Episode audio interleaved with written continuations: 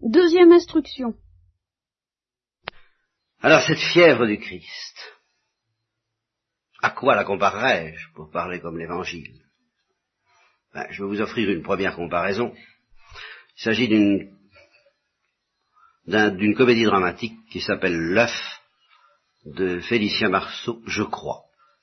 Et alors, il s'agit d'un brave homme qui a dans les 30 ans, dans les 35, je ne sais pas, ou peut-être moins. En tout cas, il est fiancé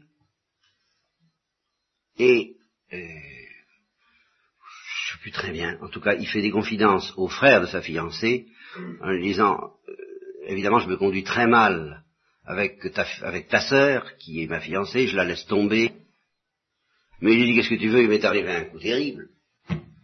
Ça, c'est de ces coups, alors là, pendant deux, trois ans, peut-être, j'ai vraiment euh, pensé que j'aimais ta sœur. Et d'ailleurs, je l'aimais. Je l'aimais vraiment. Je l'aimais sûrement assez pour, pour l'épouser. Mais, qu'est-ce que tu veux, je, je, je l'aimais à 37,5. 37,5, 37 degrés centigrades, 5, virgule 5. Je l'aimais à 37,5, ce qui est tout de même, c'est raisonnable, c'est suffisant, c'est la température du corps humain. Hein euh, bon. Et puis depuis que j'ai rencontré cette femme, alors il s'agit d'une autre. Alors là, j'ai compris ce que c'était, que je ne savais pas que d'aimer à 39,2. Par exemple, d'avoir vraiment la fièvre.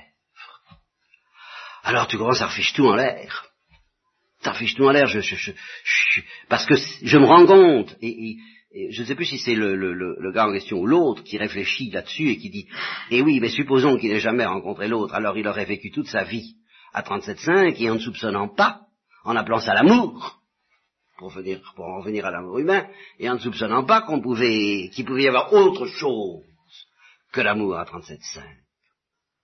Je reconnais volontiers que si je ne m'étais pas converti, j'aurais été ce qu'on m'a reproché souvent d'être, j'aurais été le, fauteur de l'orgueil peut-être le plus abominable, enfin le plus intolérable qui, qui soit sur la terre, c'est justement l'orgueil bien au-delà d'être plus intelligent que les autres ou plus que les autres, l'orgueil d'avoir conscience de savoir ce que c'est que de vivre à 39.3 au milieu de gens qui ne le sauront probablement jamais. C'est le pire de tous les mépris, ça.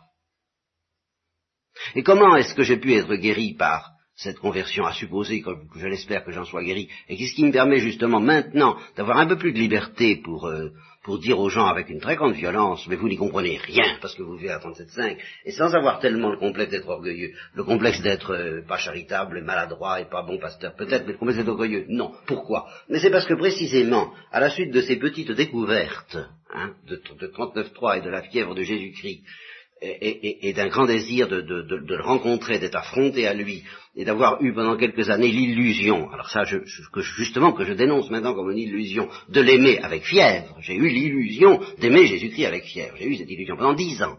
Bon. Alors j'ai trouvé qu'il me faisait quand même pas mal attendre, Jésus-Christ, que ça, que ça venait pas souvent, hein, ce que j'attendais. Moi, avec ma fièvre, je voulais euh, de la réponse. Hein. Eh bien, quand j'ai reçu un début de réponse, alors j'ai compris que mon 39.3, vraiment, que, entre le 37.5 et le 39.3, il y avait pratiquement pas de différence à côté de celle qui existait entre mon 39.3 et la température de Jésus-Christ. Alors vous voyez, ça a été, c'est comme ça que ça a été réglé, que j'ai cessé d'être orgueilleux de cet orgueil des 39, ce que j'appelle l'orgueil des 39.3. Ce que maintenant je sais que 39.3 ou 37.5 ou, ou brûlant d'amour ou désir du martyr ou tout ce qu'on voudra, c'est rien. Comparé alors à celui qui nous aime, alors là oui, à Jésus-Christ. Alors là je peux dire, oui, vraiment, je suis un crétin. Ça alors là je le sais, comprenez Je le sais, j'ai accepté de le savoir avec, euh, avec, avec euh, larmes et tremblements, je veux dire les deux n'est-ce pas, que, face à, Jésus-Christ, je suis un crétin, et au mauvais sens du mot, au sens qui condamne. Tu comprends rien à ce que c'est que l'amour. Parce que tu n'en es, tu te rompes encore à 39.3, et en plus de ça, tu as sur ceux qui ont 37.5 l'infériorité de croire que tu es plus malin qu'eux. que tu en sais plus que, que, plus que dans le domaine de l'amour. Alors c'est pire. Eux, au moins, c'est des braves gens. Tandis que toi, avec des prétentions à, à de toi, tu es purement et simplement odieux. Donc, voyez que, comme le dit Marcel Proust à propos du rêve, il dit ce qui nous guérit du rêve, ce n'est pas moins de rêve, c'est plus de rêve, c'est tout le rêve. Oh, à l'instant, je pourrais dire ce qui nous guérit de l'orgueil d'être plus plus malin que les autres au point de vue affectif, hein, au point de vue de l'amour, au point de vue de l'intelligence de l'amour, au point de vue de la saveur des choses mystiques, justement. Ce qui nous guérit de, de, de tous les dangers de cette terrible, les pires de tous, n'est-ce pas, le danger des cathares, le danger des jansénistes, le danger des, de tous ceux qui, de tous les spirituels, de tous les parfaits, de tous ceux qui, de tous les surréalistes. Car c'est la même chose. Tous ceux qui, de, le danger aussi des, des drogués, qui, euh, ça ne dure pas longtemps, mais le temps que ça dure, euh, ils, ont ce mépris de eux vivre à 40,5 pendant que la foule, la tourbe se traîne à petite existence euh, hein, de la popote et tout ça. Hein. eh bien, ce qui nous guérit de ça, en fin de compte, c'est pas de freiner. C'est pas de freiner. C'est pas de freiner l'envie de l'intensité. C'est d'aller au bout. Et alors là, on rencontre l'intensité infinie. Alors là, quand on rencontre l'intensité infinie, on ne peut plus la ramener. Hein. C'est fini. Parce que je vous répète, on se rend compte que, quelle que soit l'intensité qu'on puisse y mettre, l'intensité des surréalistes, l'intensité de drogués, l'intensité des fous, vous parlez de la communauté des fous hier, l'intensité de tous ceux qui ont même le désir du martyr, comme les apôtres pouvaient l'avoir, euh, la, seule différence sérieuse, c'est que ceux qui vivent intensément ont l'illusion d'être supérieurs aux autres. C'est la seule différence sérieuse. Donc elle est purement négative et qui vaut encore mieux être un pauvre bougre de sang chaud.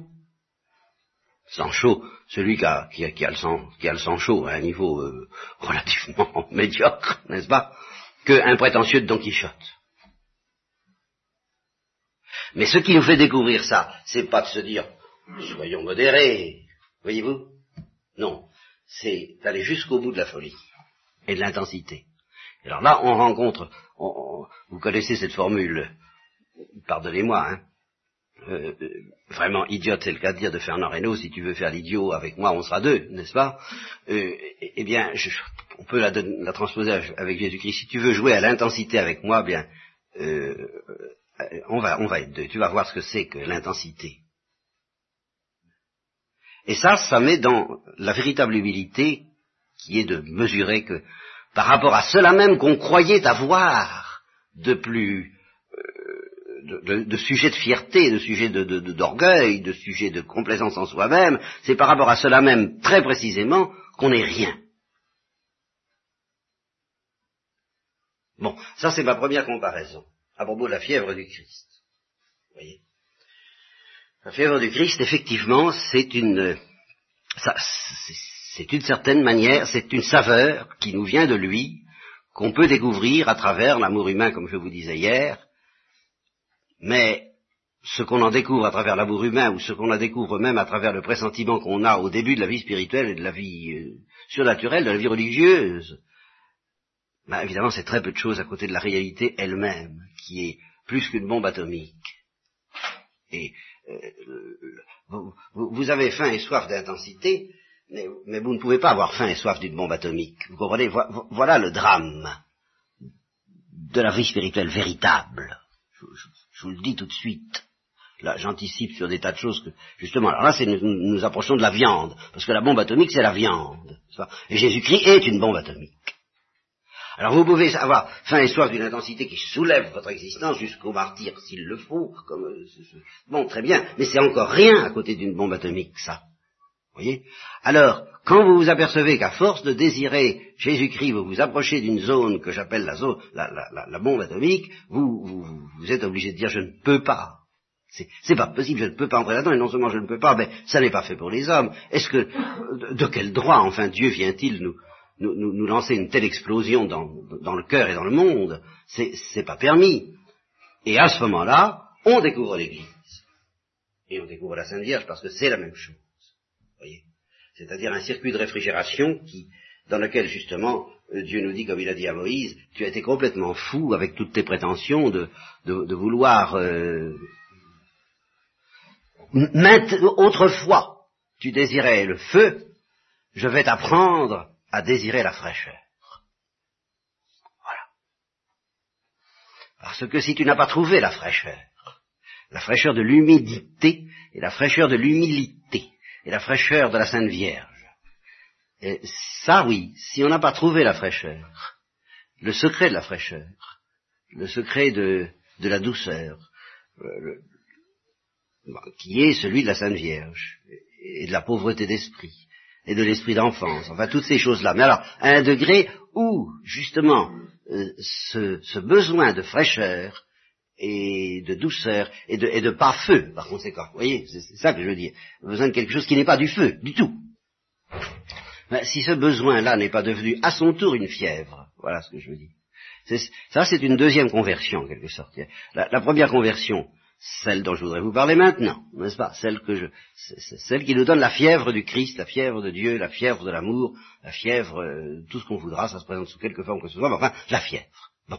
Et puis, au bout de cette fièvre, si on va vraiment jusqu'au bout, on s'aperçoit que la porte est plus que fermée, elle est dangereuse il n'est pas elle est fermée parce que dangereux. C'est danger de mort, euh, sur les parcs à transformateurs, haute tension, danger de mort, défense d'entrée. Défense d'entrée par charité pour vous, par pitié pour vous, parce que vous allez exploser, ça va être vite fait. Hein bon. Alors, euh, non, c'est pas, vous, vous pouvez pas. Alors, qu'est-ce qu'on devient comme les chiens qui tournent autour de la cité sans pouvoir rentrer dedans? Oui, il faut euh, un, euh, ce qu'on appelle une, combinaison ignifugée, vous savez, euh, faut, un circuit, faut porter son circuit de réfrigération avec soi pour entrer là-dedans. Pas? Et un circuit de réfrigération, une, source de fraîcheur, de douceur, de, sécurité, d'allégresse, d'enfance, de, naïveté, bon, presque infini, inépuisable, illimité, qui puisse faire face, qui puisse faire face tout de même à, l'intensité infinie de la, folie de Dieu, de, l'explosion atomique éternelle que constitue le mystère de Dieu, l'acte pur, comme disait les théologiens. Ouais. Bon. Eh bien, à ce moment-là, euh, au lieu, la deuxième conversion, c'est qu'on se dit, bon, je, bah, je me suis trompé. Faut pas avoir faim et soif du feu, c'est une grosse erreur. Faut avoir faim et soif de l'eau faut plus chercher le feu, faut chercher l'eau. Faut chercher l'eau. Faut chercher la douceur, la fraîcheur, l'humilité, l'humble violette, n'est-ce pas, comme dit Thérèse de l'Enfant Jésus. Faut chercher à disparaître, faut chercher l'humus de la terre, faut chercher à s'enfoncer dans l'effacement, dans la discrétion, dans alors pas de bruit, pas. Voyez, et c'est justement comme ça qu'on entre sous le chapiteau pendant la parade, on, on, il y a du feu, il y a des flammes, il y a de la lumière, il y a de la gloire, ça fait du bruit. Ah, c'est attirant. Mais quand on s'aperçoit que justement, ce qui va se passer, c'est un haut fourneau qui est bien pire que ce qu'on voit dans la parade, alors on cherche un laisser-passer qui permette de, de, de, circuler dans les, dans les couloirs de cette maison de Dieu sans, sans exploser à chaque instant. Et ce laisser-passer, c'est bah, justement exactement ce que dit Christ aux apôtres. Il faut être comme des enfants parce qu'autrement, on n'y tient pas, on n'y résiste pas, on devient fou, ou, on en meurt, ou on explose, enfin tout ce que vous voudrez. Il faut être entouré d'eau, il faut être imprégné d'eau, il faut être de l'eau. Et l'eau, c'est l'humidité, je répète, l'humidité humble et l'humilité humide de l'esprit d'enfance et de la Sainte Vierge. Et alors, à ce moment-là, au lieu d'avoir faim et soif du Christ, on se met à avoir faim et soif de la Sainte Vierge. je ne pensais pas vous parler de ça, mais c'est la même chose. Je ne peux pas vous parler de l'Église si vous n'avez pas compris que l'Église, c'est la Sainte Vierge. C'est la Vierge qui se monnaie euh, de différentes façons, mais qui est vraiment celle qui, assure le circuit de réfrigération, la protection, la sécurité. Consigne de sécurité. on met tout le temps ça si vous voulez. Ah, évidemment, il y a des gens qui, acceptent de vivre euh, dans les bois, euh, dans, une petite cabane, et qui n'ont pas du tout envie d'aller voir des, des, usines atomiques ou des choses ou des fusées interplanétaires, ah, bon ben ceux-là, ils vivent médiocrement, ils sont pas la fièvre du Christ, si vous voulez, bon très bien. Mais ceux qui ont envie de faire le voyage, on leur dit ben d'accord, mais avez-vous bien appris vos consignes de sécurité? Et à ce moment-là, on finit par avoir, je vous répète, faim et soif de ce qui va nous donner cette sécurité plus que du feu. Bon, alors ça c'est la deuxième conversion. Je ne pense pas vous en parler, mais ça, ça vient comme ça. Seulement, voyez comment, justement, ça vous fait, permet de comprendre un peu mieux mon problème encore. Parce que, au fond, je voudrais vous parler de la Sainte Vierge. Mais comment parler de la Sainte Vierge à quelqu'un qui n'a pas la fièvre du Christ? C'est pas possible. Et qui n'a pas commencé à réaliser que ça peut être dangereux. Mais c'est pas possible. Ou alors, ou alors vraiment, ça devient vraiment de la guimauve, au très mauvais sens du mot. Vous comprenez Un circuit de réfrigération sans feu. Et ben voilà ce que c'est que la Sainte Vierge pour beaucoup de gens. Alors c'est pas intéressant, ça, ça signifie rien. Donc il faut quand même que je vous parle d'abord de la fièvre du Christ, et euh, ce qui m'amène à une deuxième comparaison. Mais vous saurez que derrière les comparaisons euh, redoutables que je vais employer, spectaculaires et, un peu affolantes peut-être, ben justement il y a comme, comme réserve de sécurité cette deuxième conversion que je proposerai à ceux qui commenceraient à je dirais, à ceux qui commenceraient à avoir, à avoir peur et par conséquent à comprendre. Il y a ceux qui n'ont même pas le désir. Il y a ceux qui ont le désir mais qui n'ont pas peur. Mais ils n'ont pas compris encore. Il y a ceux qui ont le désir et la peur. Parce que ceux qui ont peur sans avoir le désir, il y en a aussi. Ils sont assez fins et assez malins pour dire oh là là. Hein, J'en connais. Et alors, euh, ceux-là, ben, ils se disent, euh, Pas trop s'y frotter. oui. il faut quand même avoir le désir. En même temps que la peur. Alors celui qui a le désir et la peur, alors celui-là comprend. Et à celui-là, eh bien, je, pourrais parler du remède, j'en connais pas deux, hein, et il est déjà dans l'évangile, hein, la Sainte Vierge ne fait que le personnaliser, comme on dit encore.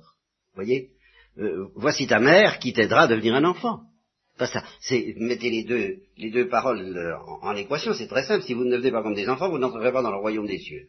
Oh, bah, Nicodème, vous savez ce qu'il dit, que c'est cette histoire-là? Faut rentrer dans le sein de sa mère. Eh bien, le Christ ne répond pas aussitôt, parce que les vraies réponses du Christ, c'est pas aussitôt, mais il répond du, haut de la croix à Nicodème, voici ta mère. Voilà, celle dans, lequel, dans le sein de laquelle tu dois en effet rentrer si tu veux entrer dans le royaume des cieux. Parce que c'est le circuit de réfrigération. Et qu'il n'y a pas moyen de faire autrement vu que c'est une bombe atomique. Alors, c'est clair. Bien. Alors, deuxième comparaison, pour vous aider à entrevoir qu'en effet, la fièvre du Christ, la maladie du Christ, cette maladie qui ne mène pas à la mort, mais qui est pour la plus grande gloire de Dieu, c'est vraiment une maladie. Eh bien, la comparaison, je la prendrai de certaines histoires de sorcellerie que je commence à connaître depuis que je connais le Sénégal, et à travers le Sénégal, beaucoup d'autres pays euh, primitifs. Un sorcier un, jour, bon, vous jette un sort, je suppose. Il, faut qu'il obtienne quelque chose de vous, un brin de cheveux, je sais pas quoi. Bon. Ben, vous rentrez chez vous, et puis, ben, vous devenez malade, il se passe quelque chose, il vous arrive quelque chose. Vous êtes plus ou moins possédé. Et quand on est possédé, ben, on le sent passer. Et on ne s'en débarrasse pas comme ça. Et ça va quelquefois jusqu'à la mort si on ne trouve pas le, le contrepoison ou l'exorcisme approprié, n'est-ce pas? C'est quelque chose d'effarant. Bien. Ben, vous ne pouvez tout de même pas imaginer un instant que le Christ soit mort sur la croix, qu'il ait institué les sacrements, et qu'il nous ait proposé un envoûtement qui est le sien, sans que ça soit aussi puissant. C'est pour ça que je ne peux pas trouver de meilleure comparaison à la fièvre du Christ que la possession démoniaque. Voilà. Et quand le symbole dit je n'ai plus moi qui vis, c'est le Christ qui vit en moi, bah, imaginez quelqu'un qui dit je, ne suis plus moi-même, je suis aliéné parce qu'il y a une force qui habite en moi et qui me détruit. Bon, c'est celle du démon. Eh bien là, un vrai chrétien dira euh, je ne suis plus moi-même, je suis dans une certaine mesure aliéné parce qu'il y a une force qui est en moi et qui détruit ce que j'ai de mauvais, mais auquel je tiens. Et par conséquent, je suis tenté de dire parfois qu'elle me détruit tout court pour me reconstruire. Oui, il paraît. Mais il y a des moments où je le sens il y a des moments où je le crois sans le sentir, puis il y a des moments où je ne le crois pas. Parce que je me sens purement et simplement détruit, et puis c'est tout. Je me sens possédé, aliéné, euh, euh, désapproprié de moi-même. J'ai consenti à ce qu'il entre chez moi, et c'est terrible. C'est vraiment terrible. C'est un feu intérieur. Mais c'est un feu qui n'est pas toujours drôle. Alors bien entendu, je pourrais faire, il y a des phases de consolation, je pourrais les évoquer, euh, elles sont normales, remarquez. Il y a des fiançailles avant le mariage. Et normalement, si nous n'avions pas un psychisme aussi détraqué que la plupart du temps il est, normalement avec un psychisme pécheur, euh, disons à moitié détraqué, quoi, comme tout le monde, hein, comme, nous devrions être, eh bien normalement les fiançailles devraient se marquer par une période où on se sent hors de soi, mais heureux. Et heureux comme il n'est pas permis de l'être, comme et je, crois pouvoir dire qu'en un sens personnellement, euh, j'ai connu des, des mois de comme ça, plus que des mois, en un sens, avec des hauts et des bas, avec des persécutions, avec des anxiétés, avec des inquiétudes, avec tout ce que vous voudrez, mais tout de même, le sentiment très concret, très tangible, mais indiscutable, il va nous avoir la foi d'être habité par quelque chose qui, comme dit Thérèse d'Avila, les mondains peuvent aller se promener avec leur plaisir, ils n'ont pas, vous voyez, cette espèce de mépris, là, justement, du 39.3, hein, euh, euh, leur plaisir, c'est du plaisir à 37.5, c'est Thérèse d'Avila qui le dit, c'est de la gnognotte. À côté de ce que nous connaissons dès ici-bas, elle insiste, comme fièvre de bonheur, comme fièvre d'amour, comme fièvre d'illumination, de tendresse, de douceur, d'exaltation, d'extase, si vous voulez. ça, c'est la phase normale, elle n'est pas obligatoire. Et ça n'a pas d'importance que ça, soit, que ça ne se produise pas quand ça ne se produit pas, cette phase de fièvre délicieuse, mais vraiment délicieuse, à, la manière dont on peut dire que les amoureux connaissent ça, mais beaucoup plus fort encore, au niveau d'une possession. Une fièvre amoureuse au niveau d'une possession, d'ailleurs les filtres d'amour, ben, c'est ça. Bon, ben, imaginez en effet quelqu'un qui est hors de lui, en vertu d'un filtre de ce genre, mais d'une manière amoureuse. Ben, c'est ce qu'on éprouve à l'égard du Christ, ou de, la Trinité, ou de la Sainte Vierge pour certains, peu importe, enfin, à l'égard, disons, de ces gens-là, n'est-ce pas, à l'égard de, de lui. Bon, mais, je vous dis, ça n'a pas lieu toujours comme ça. Effectivement, ça n'a pas lieu toujours comme ça. Et je vous ajoute, ça n'a pas d'importance. Pourquoi ça n'a pas d'importance? Parce que cette première phase n'est que une petite amorce, c'est pas encore la bombe atomique. Vous comprenez? Quand même. C'est pas l'explosion véritable de l'être en Dieu. C'est pas ce que j'ai appelé basculer dans la gloire dans mon jargon théologien, de théologien. C'est, c'est, pas encore ça, quoi. C'est la parade. C'est la parade, mais la vraie parade, celle que, celle que le Saint-Esprit lui-même danse, c'est la sarabande qui danse au fond de notre cœur pour nous dire, viens, vois comme je t'aime, sens comme je t'aime, éprouve comme je t'aime, goûte, savoure, tu vois bien, tu te rends compte que c'est autre chose que tout ce que les créatures peuvent te donner. Alors n'hésite pas, n'hésitez pas, n'est-ce pas, comme disent les, les camelots, n'hésitez pas, mesdames, n'hésitez pas, messieurs. Bon, alors c'est la parade, mais ça dure pas la parade. Et un moment vient où, si j'ose dire, après cette période qui peut durer des années, bah, on va commencer à passer aux choses sérieuses. Jusqu'à présent, dira l'époux divin, j'ai tourné autour de toi en chantant mon amour, maintenant il faudrait peut-être que je te prenne dans mes bras. Et évidemment, tu sentiras surtout au début l'immobilisation. Et puis tu ne pourras plus me contempler, parce que quand on est trop près de quelqu'un, on ne le voit plus tant qu'on le... Ah ben laissez-moi un certain recul pour que je, je, contemple vos grâces, enfin, euh, toutes ces choses-là. Ben oui, mais alors on est, on, reste distant l'un de l'autre, on n'est pas, c'est pas l'étreinte. Et l'étreinte se fait dans la nuit, et quand on entre dans une montagne, on ne voit plus la montagne. Et quand on entre dans le sein maternel, on ne voit plus la mère. On ne voit plus son visage. C'est, c'est un moment très redoutable, celui-là et inévitable que nous ne pouvons justement supporter que qu'en ayant cette faim et cette soif d'un circuit de réfrigération qui nous fera dire, qui nous fera dire, ben, ce que je viens de vous dire tout à l'heure, je le répète, cette fièvre augmente. À un moment donné, on, sent bien que ben, c'est pas encore assez. On, on, veut plus, on veut l'explosion, et à ce moment-là, on s'aperçoit qu'il faut que ça change de rythme, il faut que ça change d'allure, il faut que ça change de qualité, sinon on deviendrait fou, on exploserait effectivement, mais d'une mauvaise manière. Alors, c'est comme dans le puits et le pendule d'Edgar Poe, où, au moment où le, je crois que c'est le pendule devient très menaçant, et où on réussit à évincer le danger du pendule, hop, le pendule sortir, et il est, il est enroulé et il disparaît, et on a affaire à autre chose.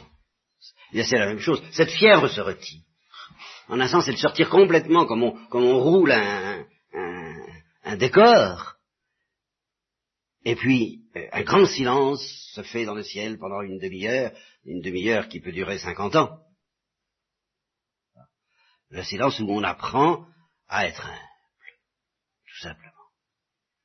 Et à entrer dans le circuit de réfrigération. Ça, c'est vrai. À entrer dans la douceur, dans la pauvreté, dans l'humilité du cœur de Marie. Et effectivement, un des points essentiels de cette phase, il n'y a pas que ça, loin de là, enfin, un des points essentiels, c'est que celui qui, ou celle qui est invité à entrer, euh, doit accepter de se dire, eh bien, j'ai cru, j'ai cru que ça y était, j'ai cru que ça partait, et ben non, ce ne sera peut-être pas.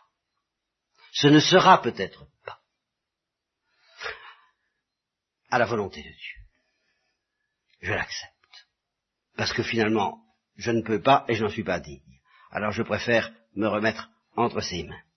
Voilà euh, des paraboles qui vous indique ce que peut signifier la courbe de la maladie de la fièvre du Christ. Une, phase de fièvre qui ressemble aux fièvres humaines en beaucoup plus beau, en beaucoup plus intense, mais ça ne peut pas indéfiniment ressembler aux fièvres humaines. Et alors il y a un moment où en fait fièvre, ça ressemble à une dépression. ça ressemble à un grand affaissement, à un grand, euh, c'est la traversée du désert, c'est la nuit de la foi, c'est la nuit de l'esprit, c'est ça, tous les auteurs sont formels là-dessus, et en fait, c'est le véritable moment où on entre en Dieu, où on entre dans le sous le où on entre vraiment dans la réalité, et non plus seulement dans euh, la propagande, où on mange le produit enfin. Mais il a un goût de manne et de disparition et de mort. Oui, il faudra parler de la mort, bien sûr au début, avant d'avoir une saveur de résurrection que je connais mal, mais à laquelle je crois et qui est. Voilà le, le, schéma général, et je vous disais, il peut arriver qu'il n'y ait pas cette phase de fièvre au début, ça n'a pas une telle importance. En effet, puisque de toute façon, d'une certaine, d'une certaine manière, cette fièvre est trompeuse. D'une certaine façon, elle ne, ne nous montre pas les choses telles que nous les connaîtrons définitivement. Alors, après vous avoir dit tout ça, je vous fais part de mon, scrupule permanent, de mon complexe permanent, mais qu'est-ce que je vais raconter toutes ces choses à tous ces gens-là? Qu'est-ce que je viens vous embêter avec tout ça? Et j'avoue, quitte à être infidèle à Dieu peut-être, que j'ai tellement envie de jouer au billes ou à tout ce qu'on voudra, euh, euh, à plus s'occuper de tout ça. Mais, oserais-je dire, ben, je, je, dois le croire puisque je continue, comme Jérémie, qu'un feu est dans mes os qui m'empêche de m'arrêter, bien malgré moi, et qui m'oblige à vous demander pardon, de vous embêter avec ces choses complètement folles, ça c'est vrai, euh, et complètement sage aussi, d'une sagesse qui seule pourrait mettre la terre à l'abri des folies noires et maléfiques qui tout de même la menacent, on ne peut pas en douter, n'est-ce pas? Et justement, là encore, ce qui le sauvera des mauvaises folies, ce n'est pas la sagesse. C'est plus de folie. C'est toute la folie c'est la folie de Dieu.